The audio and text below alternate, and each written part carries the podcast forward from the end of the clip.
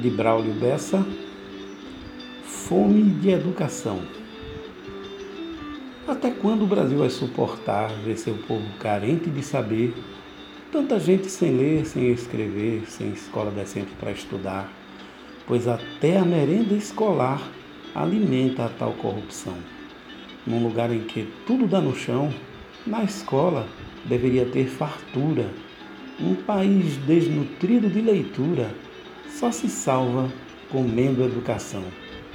Se o Brasil começasse a dar valor a quem nunca se sentiu valorizado, invertendo o que ganha um deputado pela esmola que ganha um professor. Pode até me chamar de sonhador, por sonhar que um dia essa nação passará por uma transformação e os livros serão a nossa cura. Um país desnutrido de leitura só se salva comendo educação. Sobra tanta coragem para lutar, o que falta é oportunidade. Sobra o sonho de entrar na faculdade pela falta do dinheiro para pagar. Falta tudo para quem vê tudo faltar. Sobra tudo para quem tem tudo na mão. Só não falta em tempo de eleição blá blá blá e lenga-lenga e muita jura. Um país desnutrido de leitura só se salva comendo a educação.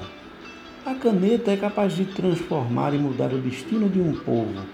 Quem viveu só comendo puro ovo pode um dia provar do caviar. Já vi gente que, por ter como estudar, se mudou do barraco para mansão, batalhando com total dedicação conseguiu ter a vida menos dura. Um país desnutrido de leitura só se salva comendo a educação. Esse povo que tem tanto para dar não recebe o que tem para receber. Não consigo aceitar ou entender. Ninguém vem a querer me explicar.